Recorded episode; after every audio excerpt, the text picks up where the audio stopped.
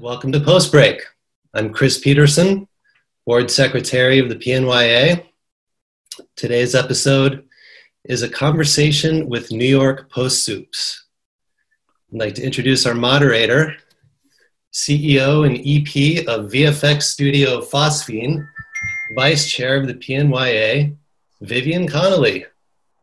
Hi, everybody. Thank you so much for coming. I hear there's a lot of you on there, though I can't see your faces.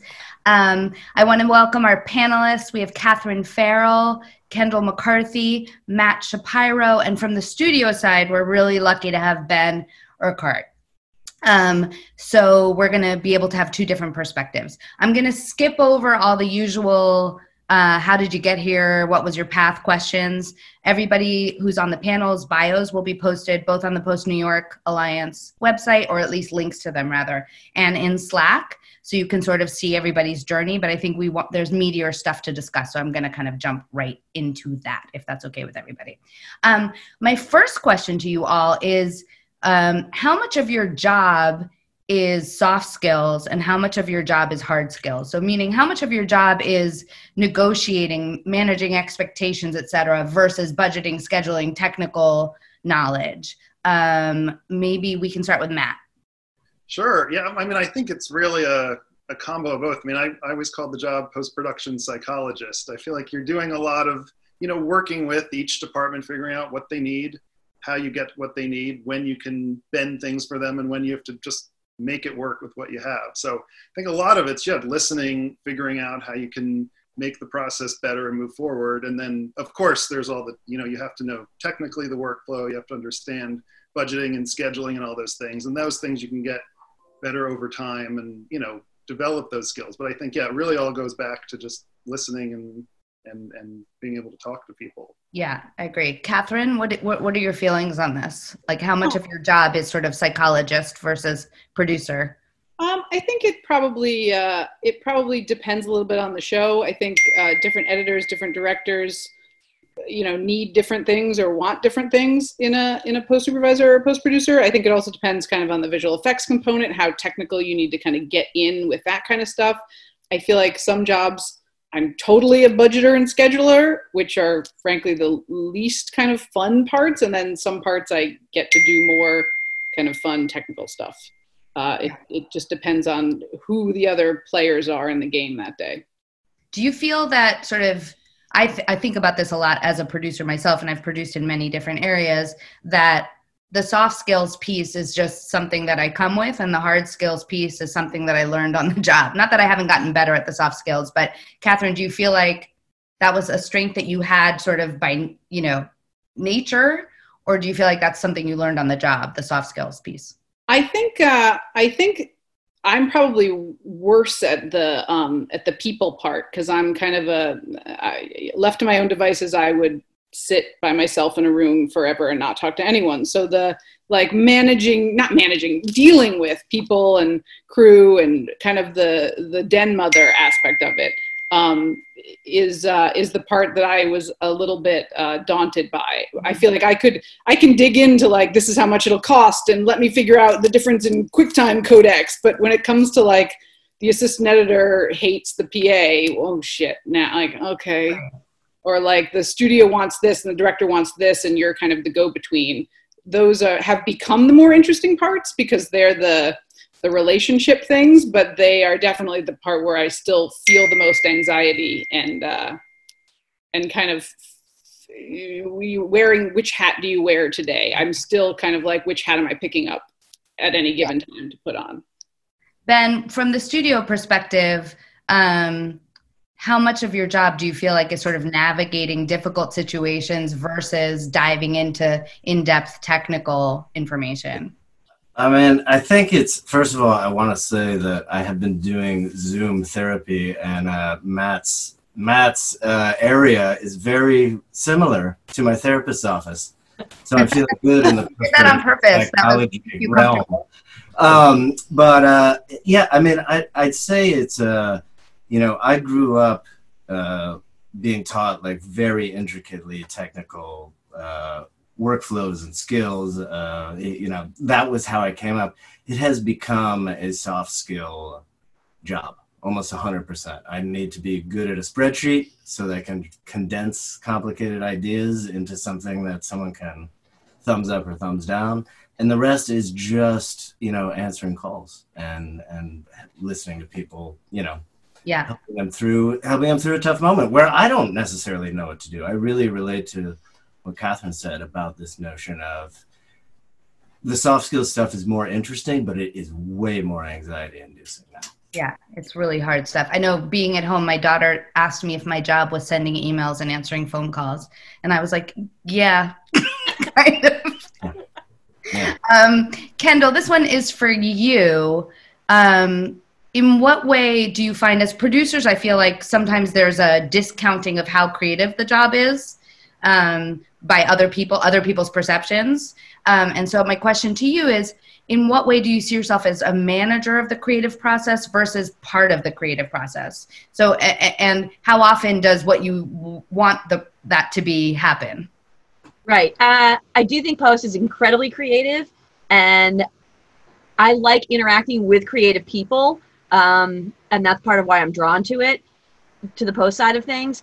I will say i find I find maybe non-traditional creative ideas, like to me, putting together who the editors are, who the sound people are, and putting the right people on the right project and and creating the, those teams and that team dynamic. I find that very creative. Some people might say that's just hiring, but uh, it's all about the right personalities in the room because you spend so much time in the room with these people, and you have to be able to communicate in a really dynamic way and understand where someone's coming from. Um, then on top of that, I feel like a lot of times um, what I try to do is I try to get the creative people to talk to the other creative people. So you're in a sound spotting session, and sometimes my showrunner, my director may not actually be able. I know that he wants something specific, but he's not actually communicating in the room. So I'll just start asking him questions. Like, mm-hmm is this a really quiet scene? This seems like it's a really quiet scene. Like you really want to focus on the dialogue here, correct? And I'll get just to get him talking.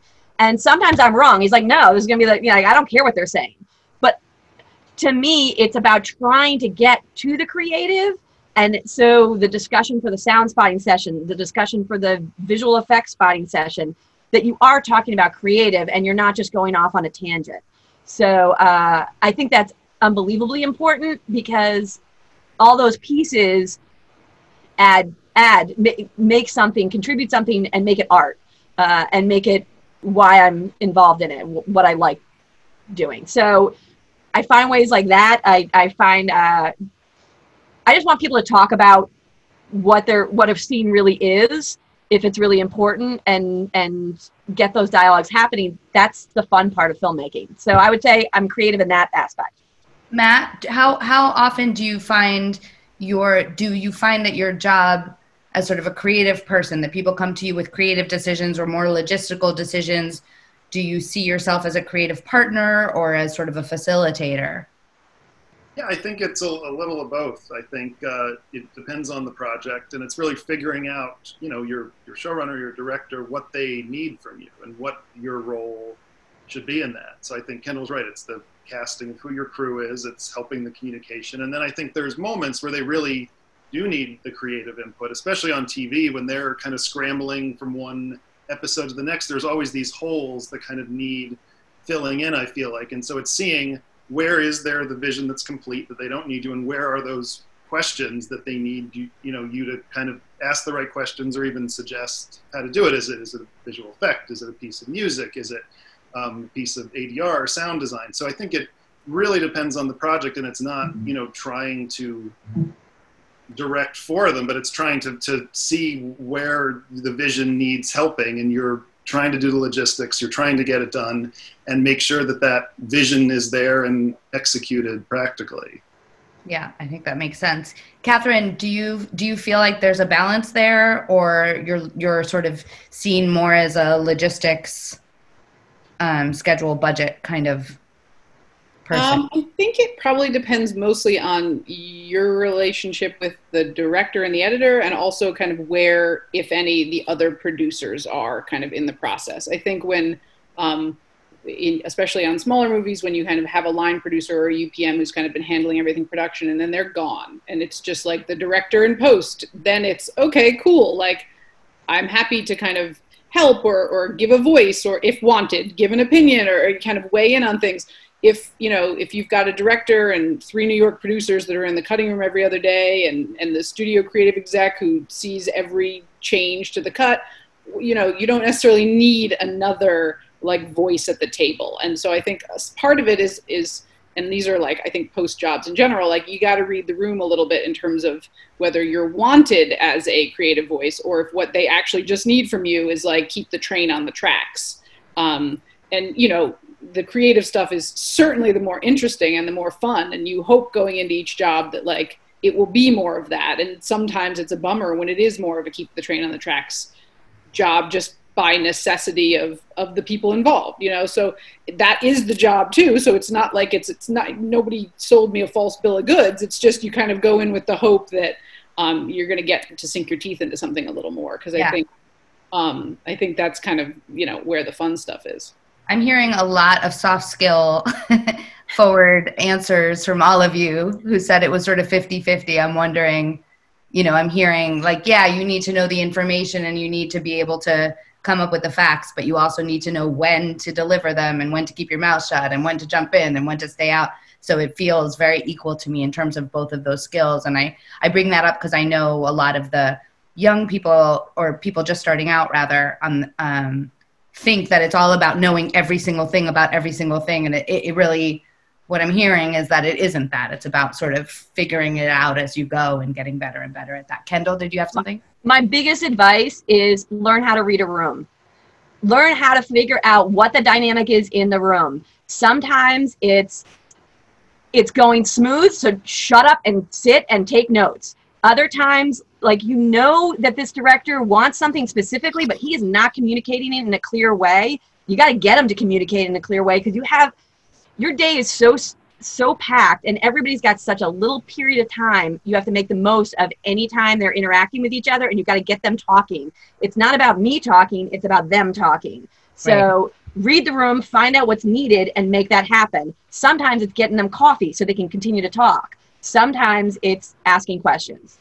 Yeah i think that's right um, ben this is a little bit different than your job so i didn't jump to you immediately but did you want to jump in at all on this or should we pivot Well, I, I think um, I think I could add that you know I, I'm a former cheerleader, and uh, uh, and and and it is sort of somebody in the chat. I think it was Chad uh, asked, you know, like, do you need to come with the soft skills, or do you kind of learn them on the way? And and it's a mixture of both. Um, I think uh, you know I, I totally relate and can echo what people have said that a lot of it is show up in the room, be nice, find smart people, and get them a cup of coffee and make them talk. Uh, because uh, you know I think a lot of my entire experience was just saying like, what? How does that work? And you ask that question to enough people, and some somebody will really want to tell you exactly how it works. No, I think it's true. And I think um, I'm going to talk about this later about sort of continuing education. Um, although maybe, maybe Ben, since you brought that up, I'll, I'll just jump to that one now and, and circle back. How, for all of you, where was the learning that you have that you're implementing now as part of your job? Did that happen in school? Did that happen on the job? Um, and then I also want to talk about sort of how much your continuing education is existing. Maybe it's not formally in a class, but are you still learning about technology and about, you know, new softwares and all that kind of stuff? So Catherine, can we start with you? Did you, did you get the skills that you have to do the, the job that you do in school or on the job? Uh, definitely on the job. I mean, again, you know, maybe at some point I picked up learning Excel in school or some kind of like, you know, base computer stuff. But in general, and I can't agree more with what Kendall said about like it's it's reading the room and just kind of coming out. Like I started as a post PA and just sat in the back of a mix stage and watched and listened, and like sat in the back of a visual effects review and sat and listened and.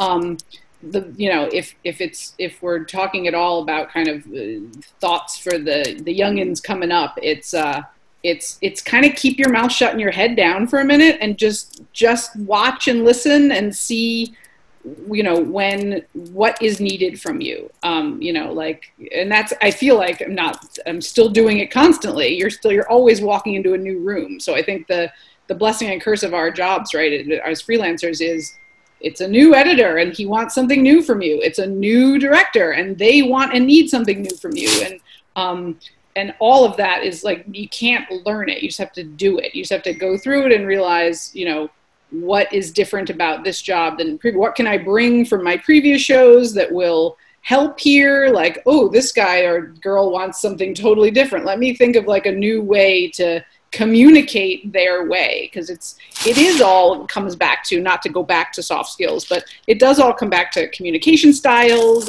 and um, somebody may have a great music background and be able to talk to the composer and know exactly what to say. Other people, it's really hard to talk to a composer and to talk music. You know, they just they know in their brain that they want the music to be great, and they have no idea how to explain that. And that can be something that you facilitate or that you at least help with and all of that is just having been in a room before where people were talking about music and maybe seeing how somebody else does it and thinking maybe I can apply that here and I'm babbling, all of which. Yeah, no, I think I think that's v- valuable, and also, you know, I, I find as a producer that um, even though I'm not a post producer, that uh, pretty much everything I've ever learned has popped up at some point. Like I speak French.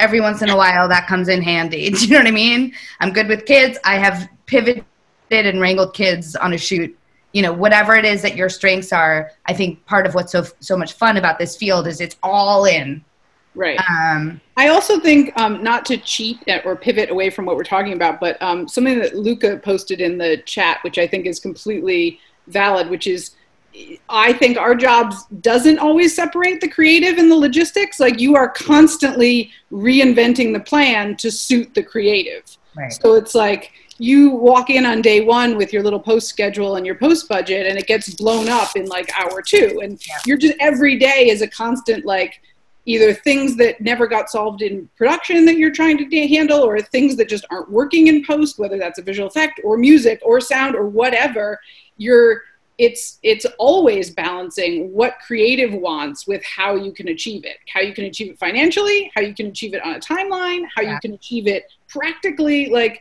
it's you're just troubleshooting constantly and i think that can be creative troubleshooting, it can be financial troubleshooting, it can be however you get this problem solved. Well, yeah, I mean, in terms of learning. Did you learn, did you learn at school?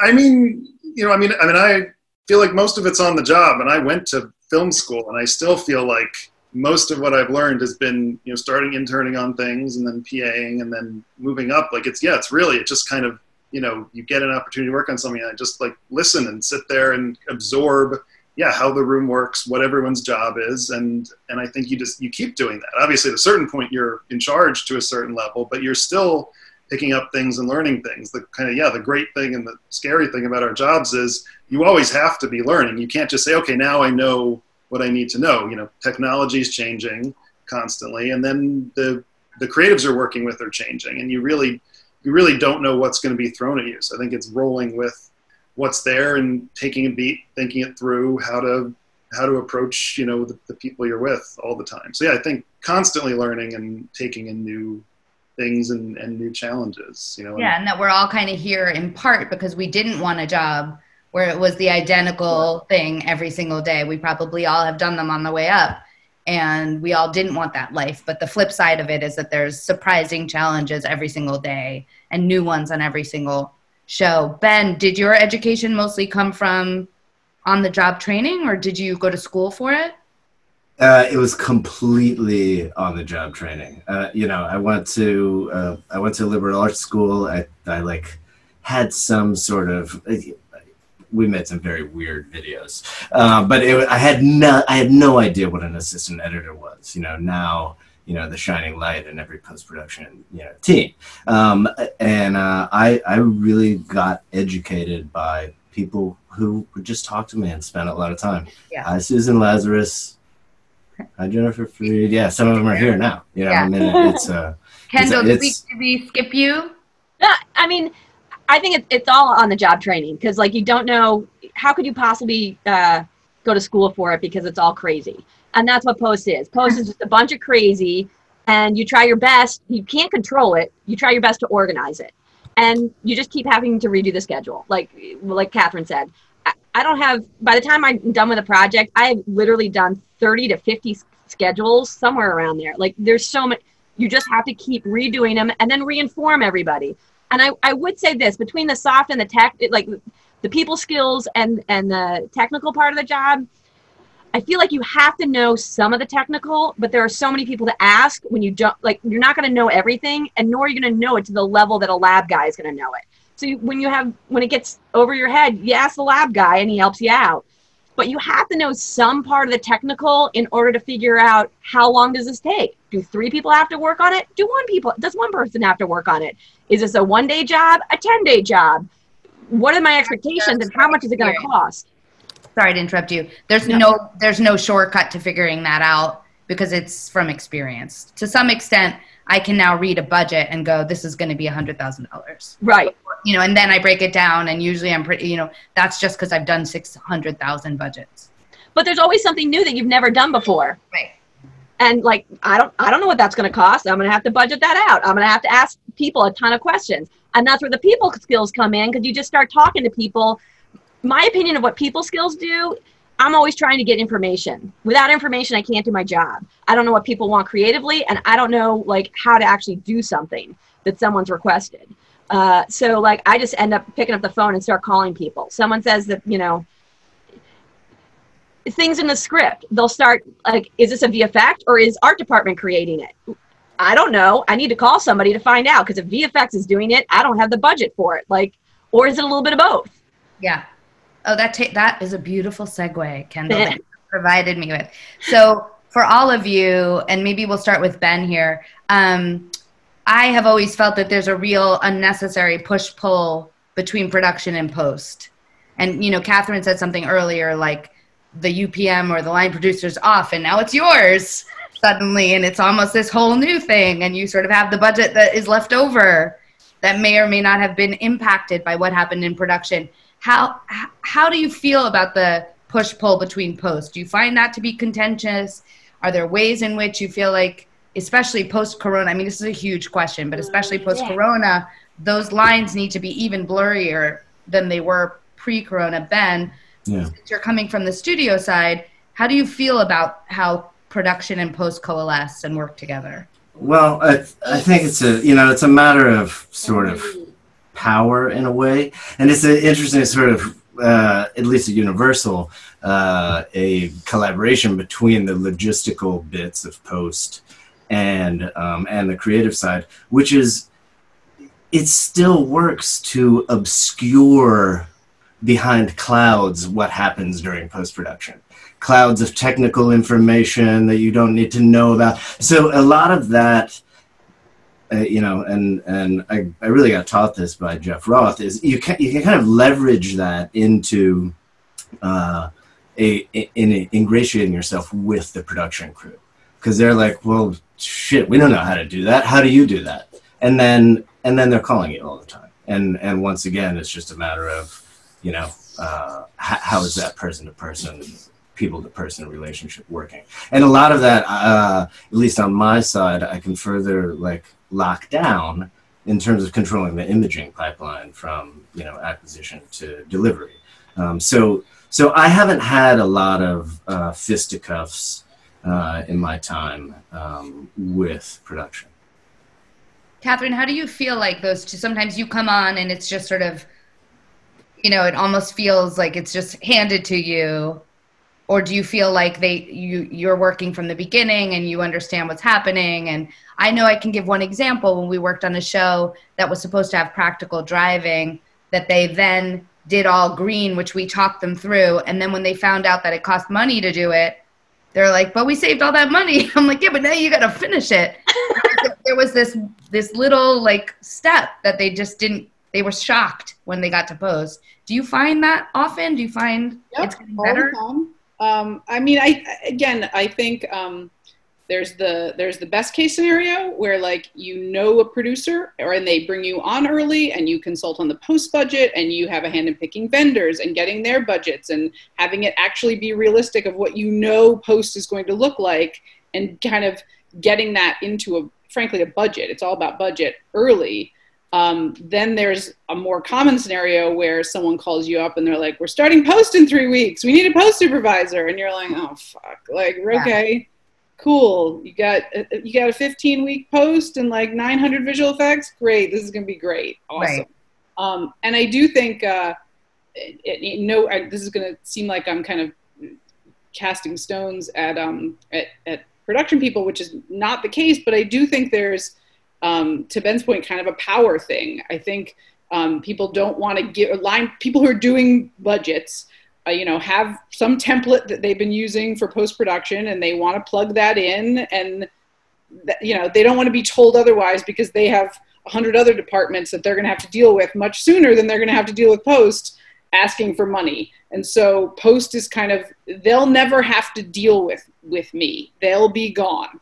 So they don't care that they should not they don't care. That's I'm making it sound like they're the enemy, and that's not the case. But it is easier to kind of look the other way on some post things because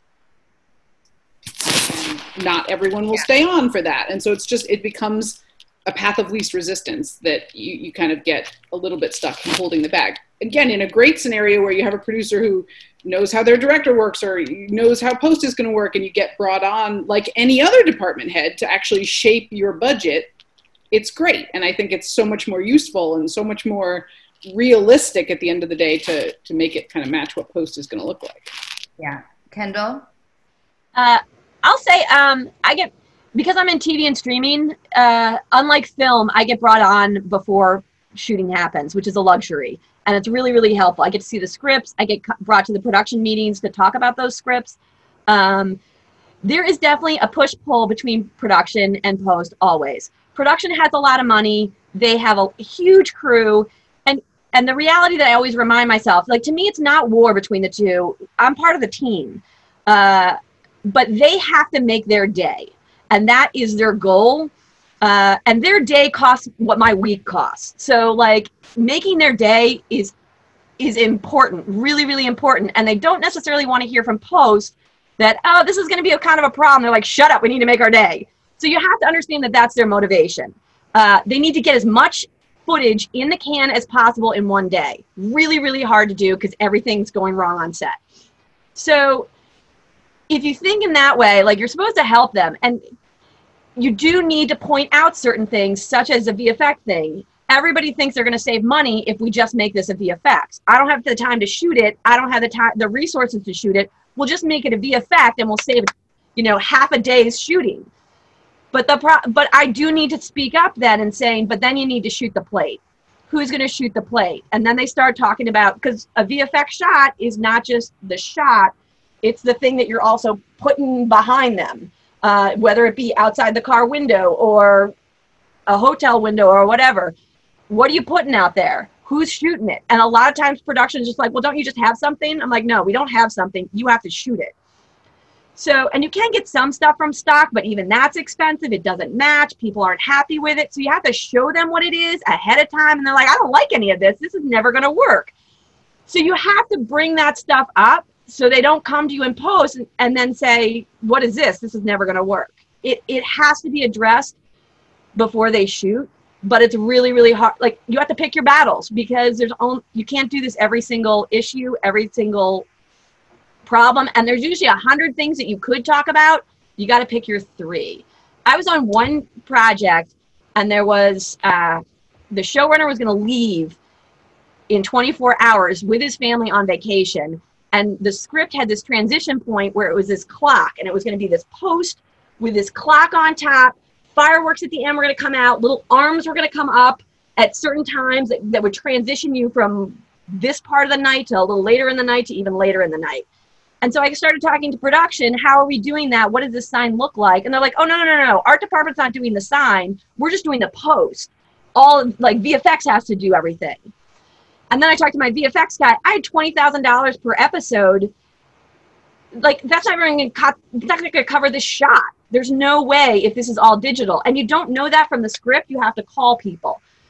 So this is a showrunner I had never worked with before, and I'm calling him 24 hours before he's on vacation. I do all my due diligence. I find out from art department exactly what they're doing, and I find out from my VFX department what we actually could do, how will we actually make it happen, how do we shoot plates for that, like what does this look like?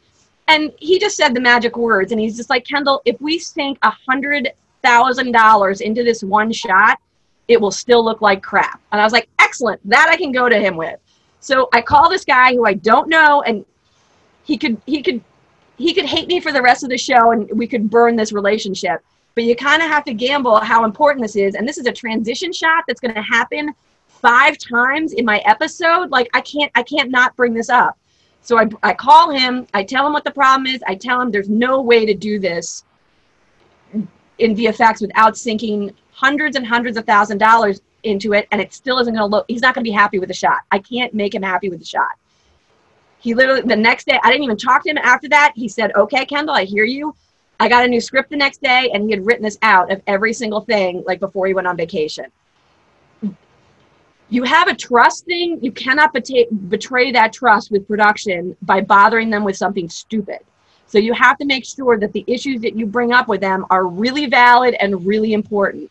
And I'm all about executing creative vision like nobody's business. That's why I do this job. I want my project to look awesome. I want it to be the best looking thing anybody's ever seen. And if someone's got a cool idea, I'm all about trying to figure out how to do it. There's some things you can't do though. And if you can't do it because you don't have the budget, you don't have the time, they didn't shoot the right plates for it, you got to speak up. So that's my story. Matt, do you think so? Matt is on a thousand shows at once, but uh, Maisel is a very popular show that Matt is a producer on. Do you feel, Matt, that with the coronavirus, the gaps between production and post have to bridge because so much more is going to have to be addressed in post that we can't kind of think about them as two separate things, but rather as one whole thing? Do you think there's going to be a shift? It's interesting. Yeah, I mean, I, am I'm, I'm not sure. I mean, I think the, the first thing people are talking about with you know the limitations of what they can shoot on set is you know more visual effects, more you know crowd plates, you know, because you're not going to be able to have hundred extras. So everyone's just talking really theoretically now, but I think it'll be interesting what that becomes because you know you can't just assume it'll be taken care of in post. So I think you know, the visual effects component definitely has to be more thought through going into every shot, you know, and expectations for what can we do. You know, you can't just shoot and assume digital extras will be put into it. There has to be a real plan there. Um, and you know, I mean, post is interesting in that you know shows that had shot a, some, a number of episodes could finish post in some form remotely. You know, post can be flexible in certain ways that production can't. Um, so I think it'll it'll be interesting if you know if it brings them to you know closer together or not. I mean, I feel like in in TV as a whole, the production and post are pretty close. You know, they're, you know, in post you're on from the beginning. You're at the production meetings. You're you're really involved. Um, so I, I, think it'll be interesting. I think more with yeah with, with film. How is that approach? Do they really have to bring on the post team in advance and really plot out how are we going to get from beginning to end instead of just like oh well we'll hire the post people once we finish shooting. Like that that, that plan's going to have to be there from the beginning. Yeah it feels to me like it's going to all have to start I, I feel like there's a potential real opportunity for those two sides to bridge because post really needs to know so much about production. It's but true. the reverse isn't necessarily totally true. I, I mean ben what do you think about that that do you think am i just being self-centered here that i think post is probably more educated about production than sometimes production can be about post? Definitely definitely. Uh, i think uh, you know a real advantage of working uh, on the studio side is, is the experience is similar to what matt is outlining here. Like we are involved from the get-go because i'm building the budget out. Right. So so so it is it does feel more holistic. Like, you know, when Catherine said, you know, post is starting in three weeks and we're hiring you, you, you know, it's like, I was like, I, I never think of it that way. And I suddenly, I had a window into just pain you know it's like oh fuck that's gonna be horrible um yeah yeah so so you know i have a you know, in my experience, we've always been included, somewhat be- sometimes begrudgingly, because we are challenging the shooting crew on how exactly do you want us to deliver this when you're just wrote at VFX, you know? Uh, right. So it's interesting. I've also been in a prep meeting where someone said to me, whatever because uh, obviously i work in vfx now someone said to me like whatever that'll be like 50 bucks and she'll take care of it and then you're like you have no idea how long it how much late you know it's not visible to most people post right? So pr- production you see all the crew members you know exactly how many days and how long the days were. Post is a little bit more in the shadows. And so it's easy to imagine that things are just like clicking a button when in fact it's just as much human labor um, if not more sometimes than production um, kendall where do you see improvements could be made like how would you in your perfect scenario how when would the communication start how do you feel like where do you feel like the bridge should be I think it's a bigger problem than post what post can handle. I think the creatives are going to have to look at scripts in a very different way. And like it's not up to me to tell a writer director that their script is too big, too hard to do, not going to be able to be done for this budget. And I do think that sometimes post gets relied on to say that ugly comment. And that's just brutal. Like you, you can't talk about creative stuff. You can only talk about what you can have, what you can actually do. So i actually think the studio execs who are reading these scripts are going to have to clamp down on them and be like you've got this new year's eve scene in times square. It's we can't shoot that during coronavirus. Find a different way to shoot this. Like and you know what? I always think that certain limitations i came up from independent films and so, like, there was never enough money to do a car chase the way you wanted to do a car chase. But that's okay because then you come up with a creative way to do a car chase that's unlike anything everybody, anybody else has seen before, and that makes it interesting. So I think I'm hoping that the coronavirus and people not being able to work in mass amounts will figure out a more creative way to do to express the same thing or something even more powerful. Like sometimes it's easier to just be like, ah, a ton of people in a crowd on uh, on Times Square. Awesome, New Year's Eve, got it. But like maybe there's a better way to hit the emotional beat of what New Year's Eve is meaning to this person in some other way. So I do I it's got to come from the writers. Um, they have to think with their coronavirus cap on and like and maybe they have to educate themselves a little bit about what's doable in cost wise in production and safety wise with people yeah I, I, don't think it can all fall to post no, I don't think so either. But I think there's a huge potential for it to be a bridge. Yeah, definitely. We all we're going to have to collaborate in a new way in order to produce content. I just I just don't see how there's any way around it.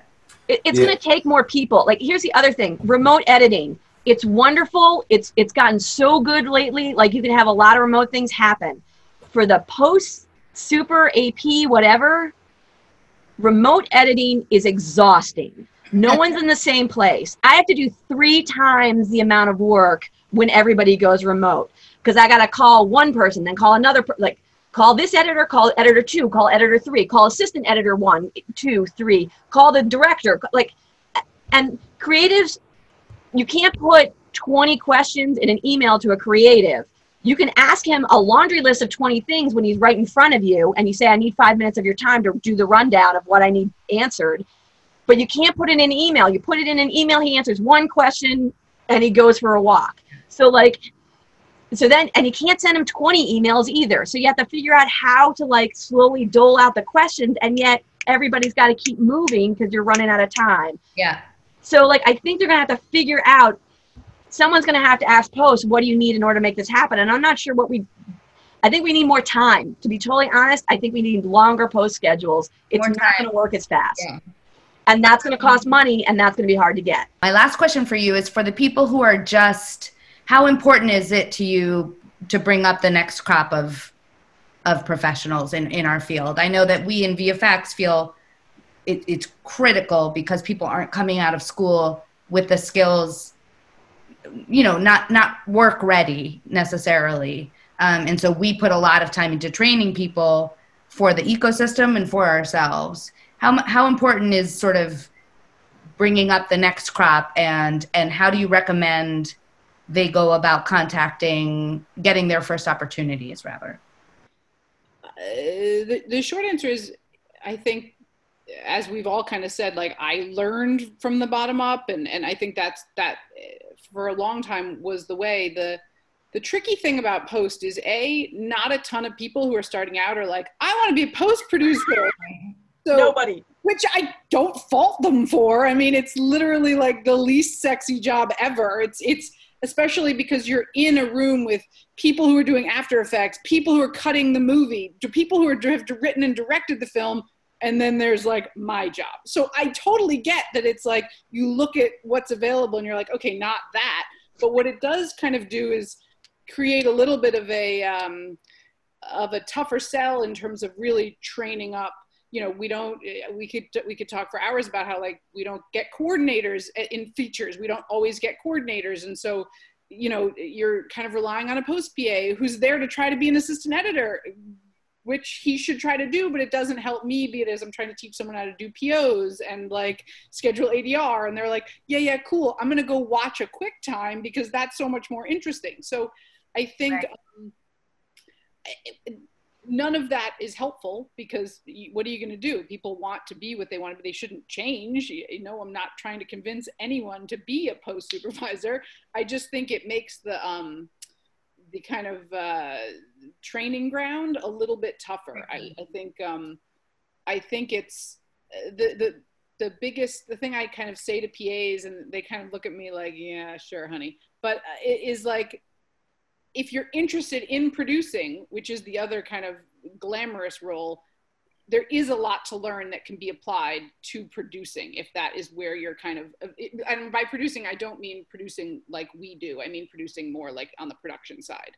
Um, there is stuff to be learned that is produ- producing is producing is producing. You're still managing people and budgets and schedules and all of that can be learned in post. And then if you want to take it and apply it to visual effects producing or to apply it to line producing or apply it to whatever kind of producing, there is things to be learned. It's just, uh, I think, I think, um, I don't know the best way to kind of foster the next generation of post producers because it's a, it, it's not you, you maybe fall into yeah. as opposed to like being four and in your room like exactly. um but so it's harder it, in film though. It is harder in film because you don't get as big a crew. In TV totally. and streaming, you get a four person crew.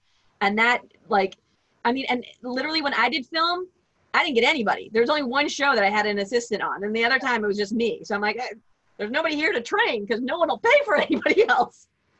Do you feel, Matt? Do you feel like when you're training somebody, do you feel more motivated to train them if you feel like they're going to stick around i know i feel that that i'm sort of like i don't want to put in years of my time only for you to quit i you know it's it's so time consuming to get people um, ready for the next job like if you're paing to coordinator coordinator to producer so do you feel like less motivated to help if you know that what they really want to be is an editor or x y and z hmm. matt how do you feel about I mean, I wouldn't say le- less motivated. I mean, I think if you're coming in as a PA and you're excited to be there and you really want to do this job, I think it's it's hard to find a good PA, you know. And and I think if someone truly wants to go all the way and work as a post coordinator, work to post supervisor, that's great. And I've been really lucky that I have a couple people I've worked with for a bunch of years now. And I mean, that's the greatest thing in the world, you know, that. Uh, you know people want to stay with you and, and grow but the, the problem is at a point then they want to move up and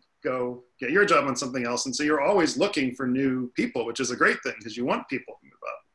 Um, so I think, you know, if you come into a job and you're there to just learn and, and help out, it's, it's much appreciated because I think the PA you don't want is the one that's kind of not really listening, not reading the room, you know, the, the PA that's just not there to help almost, that's more to make it about them and, and doesn't really want to kind of just stop and listen and learn and absorb and, and fit in. And when you say, hey, could you really help me with this? They're not like, great, I'm on it. You know, if you just can find someone like that, that's a great thing. You know, so I'm always happy to hear from new PAs. You know, the tricky thing is just there's only so many jobs out there and it's just kind of a luck and a timing thing. They happen to reach out at a time you're looking for someone or you have someone and then, you know, you're you're crewed up for a while. So I think if you're just as a PA kind of interested and curious in post and what it is, I don't think you have to want to dedicate your life to post. I think you just have to be willing to really get in there and realize you're the person kind of running around doing the errands. But I mean, I, I loved being a PA when I did it. I mean, you were like part of this team and you were running around New York and going to all the labs and picking up all these things and meeting everyone and delivering them things. I mean, I loved being a PA. So when you see someone who's kind of grumpy about the job, you're like, I, I love doing this. If you don't like doing it, that's fine. But no one, no one's forcing you to to be here. So I think being a PA is great. You can learn and you can take it in a lot of directions. Um, so there's there's those kind of PAs that then want to go off into production or something else, which is great. And then if you're lucky, you kind of find those people who want to move up there. You can really mentor and hopefully be with, you know, working on things long term. Yeah, and um, Ben, how how do you how do you like to be reached out to by people who are just starting, or do you not like it? Do you want to be approached on LinkedIn? Do you want to receive an email? Like, how would you recommend people just starting reach out without being annoying? I mean, look, I think a lot of it is um, it is it's it's it, it's what Matt was was describing. It's a luck and timing thing. Uh, the person who's working with me now, uh, you know, I found you know because I sent an email out to a bunch of other post people like, does anybody know anybody? And uh, and this guy, you know, had sort of like the quality, which was he was excited you know, I love being a PA too, man. Like carrying film cans, all it was great. Um, and uh, and and and I think that's really the you know I I tell people I tell people that I coach that uh, you know show up on time, uh, don't be an idiot. You know, even if you are an idiot, just keep your mouth shut. Um, and uh, and, and you're an idiot. yeah, and and be nice. Um, and, you know, and as that curiosity piece is a big part of that um, and uh, you know, and yeah, I think. Yeah, I mean, I think I think what you don't want to feel is somebody who is just there to bide their time to get to the other thing. I think people are willing to present the opportunities as long as you're doing your job first. People if, think you can't see that, but everybody can see it. It's so transparent. We've all been PAs ourselves. You need to make yourself, you need to wow me you need to totally wow me otherwise i'm not going to give you i'm going to give you the base stuff and and get as much out of you as i can but like but if you wow me i'm going to give you a little bit more and a little bit more and a little bit more i'm going to bring you into the mix room i'm going to bring you into the color correct room i'm going to make you part of it like make yourself essential useful valuable there's so much work to get done that if you take something off my plate i am euphoric and I noticed. And also, it's a pretty small ecosystem in New York. And so, if you're good at what you do, even if it's not working for me specifically, I'm going to do everything I can to keep you in our ecosystem, even if I don't get you personally. Because it's pretty small and we don't want to lose great people. So, be great. Um, be great, everybody. That's and hungry. That, that's true. Uh, uh, sorry, I, I can completely answer your question, Vivian, too, which is I don't, I have a business email it should be used to be contacted. Uh, I, I also know how to use a delete key too. You know, I mean, it, but sometimes the, you know you file these emails and then and then the next day someone's like, "Do you know of anyone in New York?" And you're like, "Here's five things that showed up last week." So um, I think with that, um, we should leave some time for questions, unless our panelists had something that they were dying to say that they didn't get to say. Why does it seem important to separate the creative from the logistic at all? I would say like no one specifically says I'm just doing creative today. Like it's all big one big hodgepodge mess. So it's always inter the creative is always interweaved with the logistics because half the time the question is can we actually do this? And usually it's because well we've got a mix date that we can't move, so can we get it done by that mix date? So that's when the logistics come in to determine if we can actually pull this off with the creative. Or it's like or do we have like, I really care about this. I don't really care about that mix date. Can we push that mix date? So it's always a tug of war, like a, a little a push and pull. And sometimes you can totally do it and sometimes you can't. But like, that's the fun of it is trying to put the puzzle together because nothing's set in stone. Absolutely nothing is set in stone in post. You can move stuff around except for the delivery date. You can't mess with the delivery date or the air date. You're screwed. Anybody else want to jump in on that? Or other questions, Chris? Sure. How do post supervisors work between jobs to get repeat business from the producers, studios, and, and networks that hire them? How do you network and, and promote yourself? Anybody? I don't know. Like, you have to have a rapport with somebody. Like, somebody else should speak about this because I'm just talking. Matt, you you've worked on multiple, like you've worked with Shyamalan like a ton, and you worked on on Miss Maisel for repeated yeah, I think it's kind of circumstantial. You know, it's you know I think we've been lucky that there's a lot of work in New York right now. So we've been in this, or until now at least.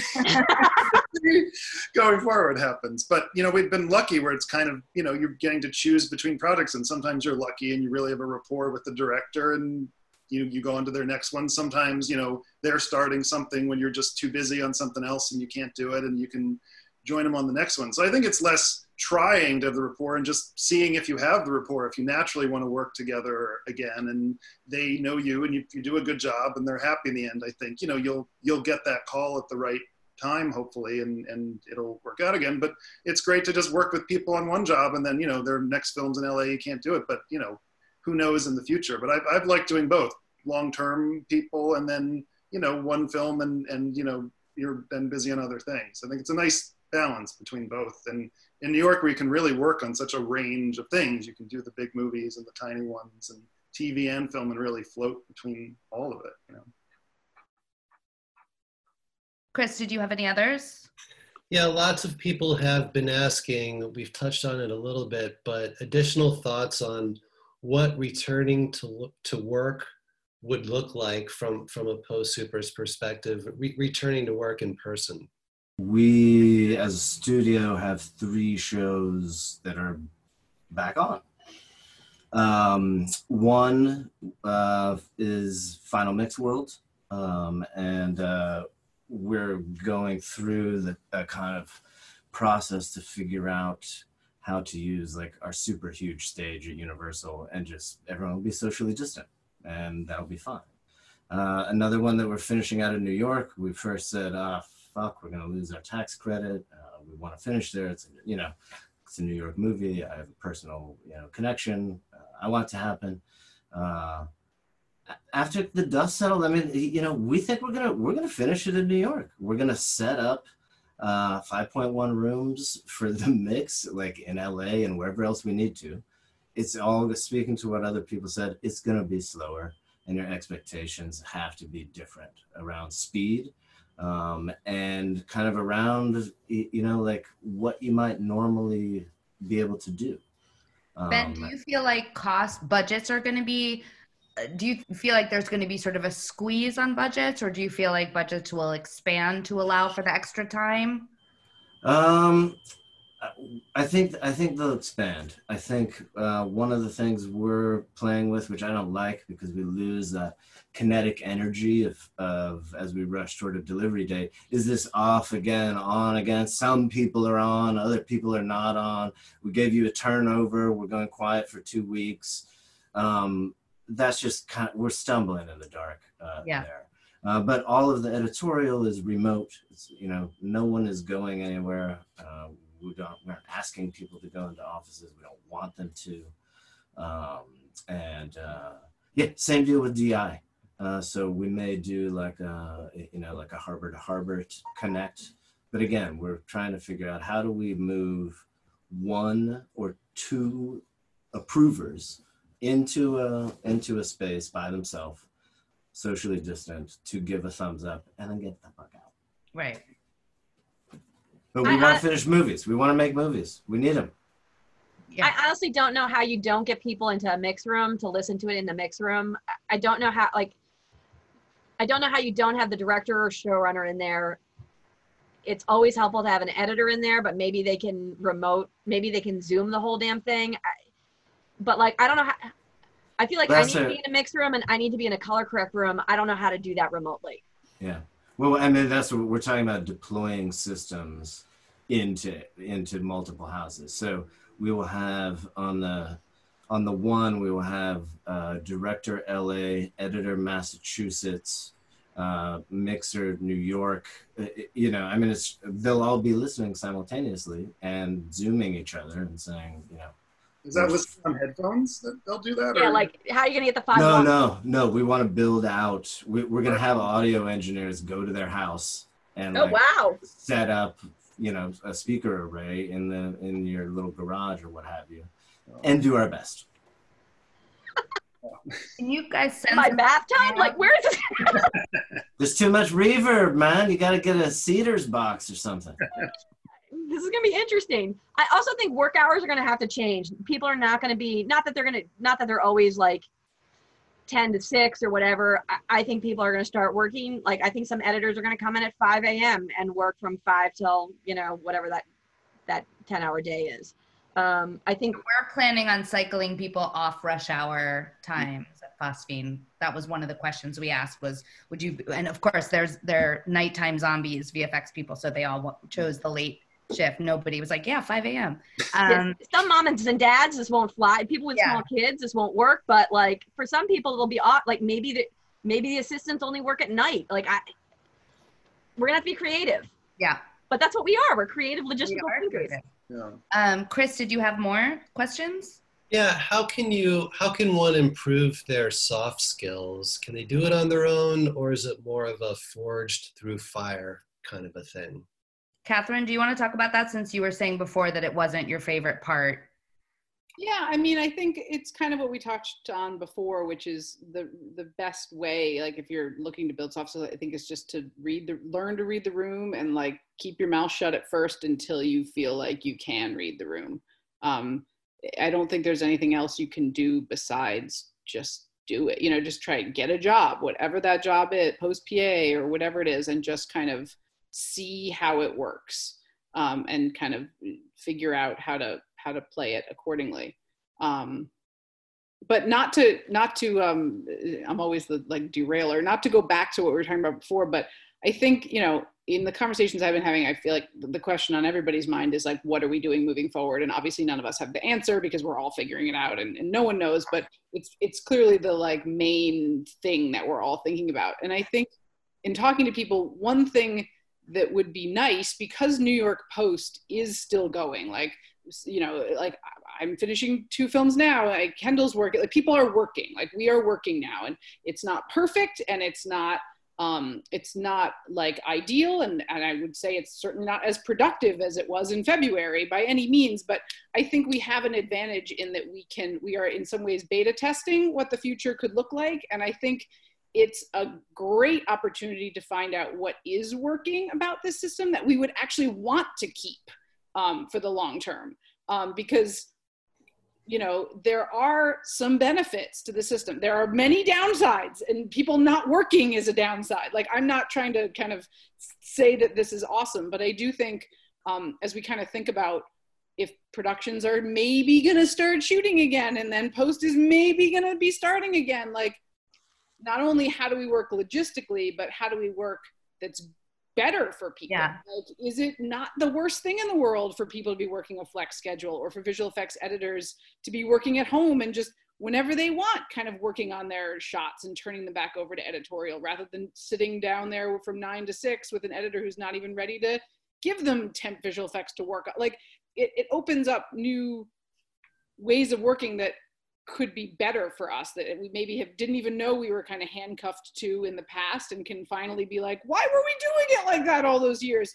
I agree that like going to a mix stage should be something we keep and going to a di should be something that we keep doing but there are things that if we can kind of get out in front of when the world does wake up again be like hey this is what was working during this time. Like let's keep doing this and adapt in these other ways. I don't know. I think I think you're right. I think there's a real opportunity for for progress um, and efficiencies that we don't even know about yet. Um, we are at five, so maybe one more question, Chris.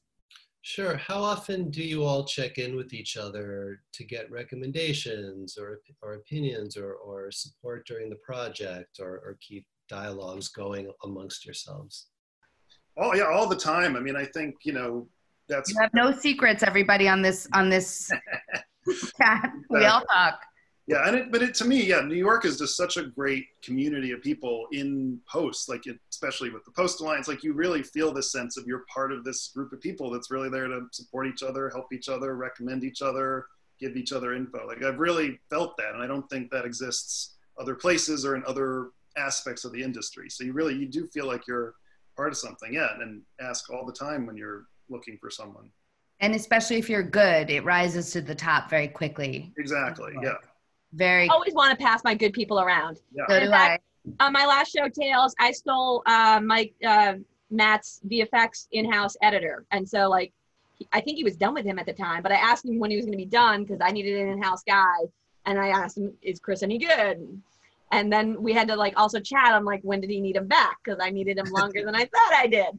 So like I works there's a, I think there's a lot of give and take, and then also for recommending people. If people are good, I want that person in the field and doing doing interesting things and working with good people. So I happily recommend them uh, to the next shows or to people that I know are crewing up after I'm finishing. And honestly, if someone's great, there's a loyalty that builds between the two of you. So we have someone who works for us who's amazing but wants to do something slightly different than than than what he's doing now.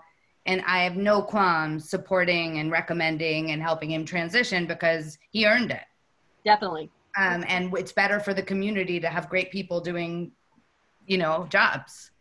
and you're Uh, just going to work with that person again, but in a different capacity, and it's still going to be a great relationship. So it's all it's always good. It, I, I never mind if someone leaves to go to another show or just either. not in the middle of my show. Wait till my show's done, then you can go. Finish your jobs, everybody. That's another thing. That's another good one. Like, don't abandon people. Finish strong. Oh, no, Definitely finish finish strong because people will remember the last two weeks. They won't remember the 500 weeks that beforehand, but the last two weeks are the most important. Could everyone just quickly say their favorite scheduling software or scheduling system? Dear Diary, I love. There, there's not really. I mean, I use like iCal to do schedules. You know, there used to be more calendar programs that are really kind of out of date now. So there's not really a, a great one. It's really just you know calendars you're circulating. Um, you know, I use like Movie Magic budgeting to do budgets, but I don't really use a an official program for schedules. Just email lists and Yeah, I noticed that when I receive budgets, they're usually iCal. Catherine, what do you use for scheduling? Yeah, same. Uh, I Google Calendar. Sometimes we have a group one with the, you know, with editorial, but nobody looks at it but me. So it's like, why do I even share it? Okay. Uh, so when we went remote, I lost access to our fancy scheduling uh, software because it's fucking Calendar Creator, which hasn't been updated since 2005. I use Calendar Creator. It's the only one. It's like what you put your cat on. You know, like people are doing their home Yes. calendars and they're like, January's cat, February's cat. Like, I said it was like print shop to someone, and they were like, "Why don't you go watch Gilligan's Island reruns, you old fucker?" it's old. It's But really I old. see I also see calendars like Aaron Sel Queenie has his own that he's made in Excel, which if you haven't seen it, it's awesome.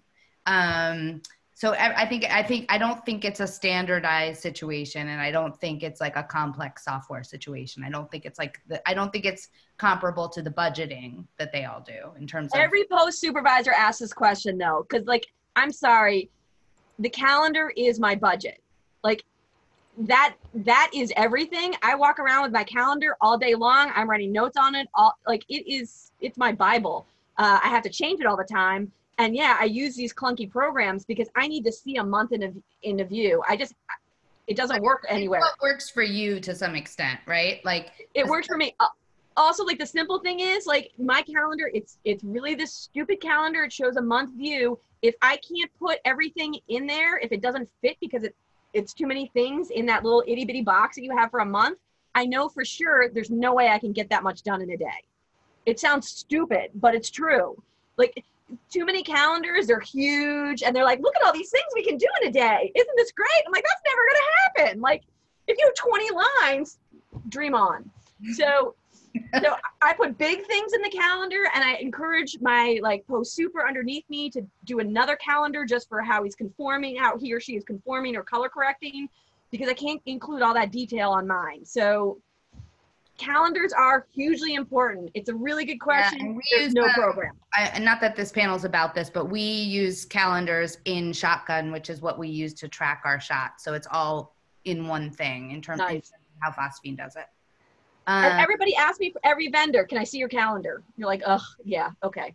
and then we get that it's not final, don't show anyone, but here's what I think it is right it's a now. huge it's a huge communication. That gives you everybody a game plan. It's An idea. everybody- you have to start from somewhere. you ha- like yeah and everybody can start making plans from it it is not set in stone i always say and half the time i'll send it out i'm like it's already wrong i know it's already wrong but here it is Next week's panel is uh, creative collaboration in a virtual world. a discussion on virtual collaboration for film and TV professionals with speakers from Adobe, Bebop, and Evercast, moderated by Ben Baker. Yay. So thank you, everybody. Thank you, Catherine, Kendall, Matt, and Ben for Thanks, being here. Thank you for the 142 people who are here. Um, and if you have any follow-up questions, I think probably, Chris, would you say Slack is the best way for people to ask questions? Yep, the events channel in Slack. Okay. Thank you, everybody. This was awesome.